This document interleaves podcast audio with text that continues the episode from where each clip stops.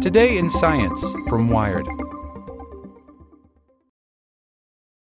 Without the ones like you, who work tirelessly to keep things running, everything would suddenly stop. Hospitals, factories, schools, and power plants, they all depend on you. No matter the weather, emergency, or time of day, you're the ones who get it done. At Grainger, we're here for you with professional-grade industrial supplies. Count on real-time product availability and fast delivery. Call, clickgrainger.com, or just stop by. Grainger, for the ones who get it done. As a longtime foreign correspondent, I've worked in lots of places, but nowhere as important to the world as China. I'm Jane Perlez, former Beijing bureau chief for The New York Times. Join me on my new podcast, Face Off, U.S. versus China, where I'll take you behind the scenes in the tumultuous U.S.-China relationship. Find Face Off wherever you get your podcasts. Today in Science from Wired. Support for this podcast and the following message comes from TD Ameritrade. TD Ameritrade's learning experience is curated from their vast library of exclusive content and customizes to fit your investing goals and interests. Get started at tdameritrade.com/education. An ultra-cold plasma models the universe's most extreme places. The super-cold, dense particle swarm gives physicists a way to study the insides of stars without ever leaving the lab. By Carmela Padovic Callahan. Though plasma is the most common state of matter in the universe, it doesn't get as much love as its gaseous, solid, and liquid counterparts.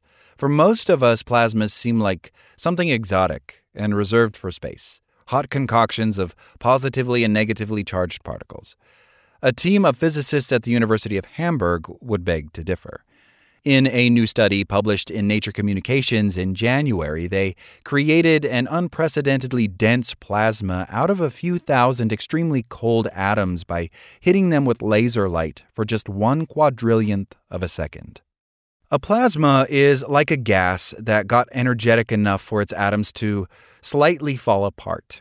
All the atoms within a plasma have lost some of their electrons. They became positively charged ions, but are still hanging out with the electrons that escaped them. Such mixtures of ions and electrons are created in extreme environments.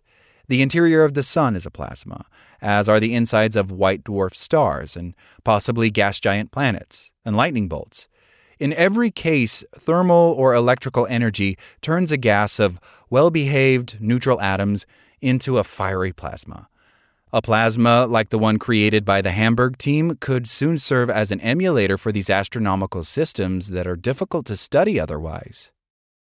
Physicists have been creating ultra-cold plasmas since the late 1990s, but the new plasma stands out because it's about 1 million times denser than any of its ultra-cold predecessors. It's a completely new regime, says Philipp Wessels-Starman, a physicist at the University of Hamburg and co-leader of the team.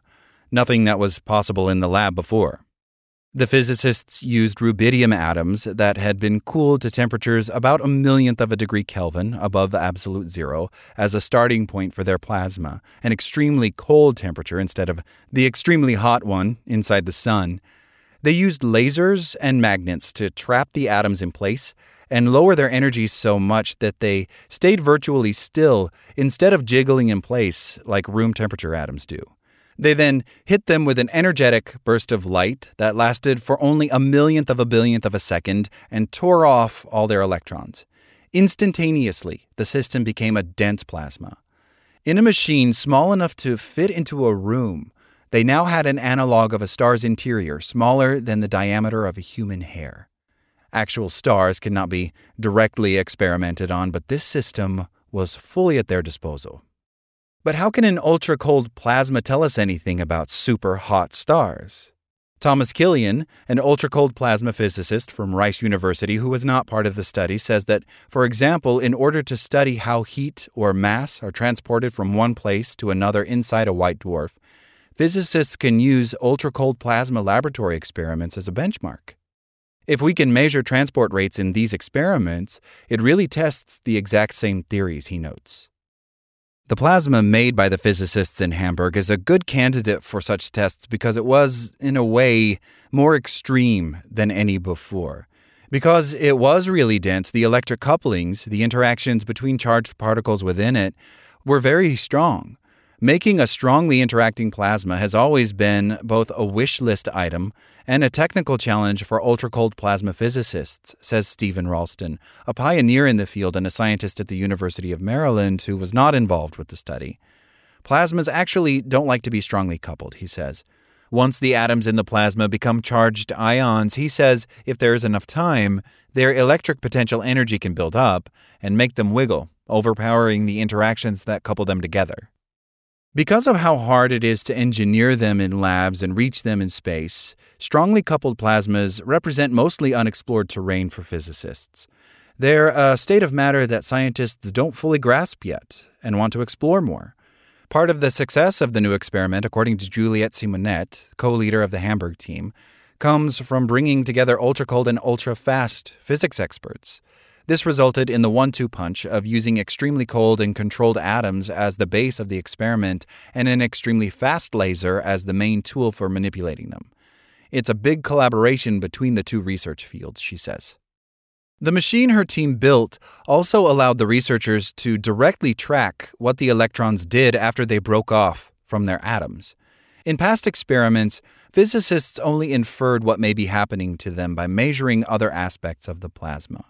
Here, they determined that the laser pulse caused the temperature of the electrons to skyrocket to over 8,000 degrees Fahrenheit for just an instant before they cooled back down in response to the pull of the ions. This is beyond anything that has been seen so far, Simonet says about this detailed observation. According to Killian, such details have so far also eluded physicists' theories. A lot of the standard theories that people use in plasmas that describe the way energy is transported or mass is transported through the system don't work in this interaction regime, he notes. To ensure that they understood what they were seeing, the Hamburg team turned to computer calculations. Because their plasma was very small, Mario Grossman, a graduate student in the group and a co-author on the study, says he could calculate how every plasma particle interacted with every other one. It was like asking a computer to describe the noise in a crowded room by gathering minute details of conversations between every two people. For their 8,000-particle system, he had to wait for up to 22 days for a computer to produce results. Encouragingly, simulated plasma particles did almost exactly what researchers saw real particles do in their experiment. This simulation approach, however, would be impractical for any larger naturally occurring plasma. Most of the theory really has been kind of brute force. Let me just put it on a really big computer and calculate interactions, which scales poorly, Ralston agrees. He points out that there may not be computers powerful enough to simultaneously handle every single particle interaction in big plasmas. A more sophisticated theory would zoom out, forget about the nitty-gritty particle details, and predict plasma behavior based on its properties as a whole. This kind of theory would help both ultra-cold physicists and researchers who study celestial bodies. It could predict when strongly coupled plasmas can develop ripples or sustain electrical currents. These predictions could be tested in laboratory experiments on Earth and offer insight into evolution of or even mergers between white dwarfs in space. We have the initially supercoupled plasma, says Wessels-Starman. The interesting thing would be to really maintain this coupling, so then you can really contribute to what's going on in a white dwarf. As his team continues to experiment on plasma, their ability to add complexity to its structure and make precise measurements will further the fundamental understanding of this state of matter. They're enthusiastic about pushing their plasma to interact even more in upcoming studies. They aim to tweak the burst of light they use to make it. It will be crucial to be able to tell their electrons exactly what to do after leaving their atoms. Even though this machine provides an insight into a plasma more extreme than any that have been created before, the team feels like they are just getting started. It's a nice simulator, Simonet says of their machine. Let's say that we just checked that it works. Like what you learned? Subscribe everywhere you listen to podcasts and get more science news at wired.com/science.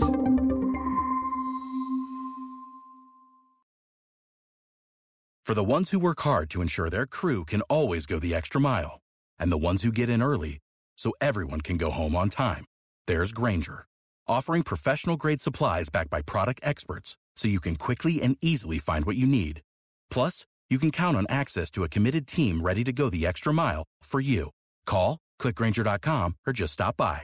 Grainger, for the ones who get it done.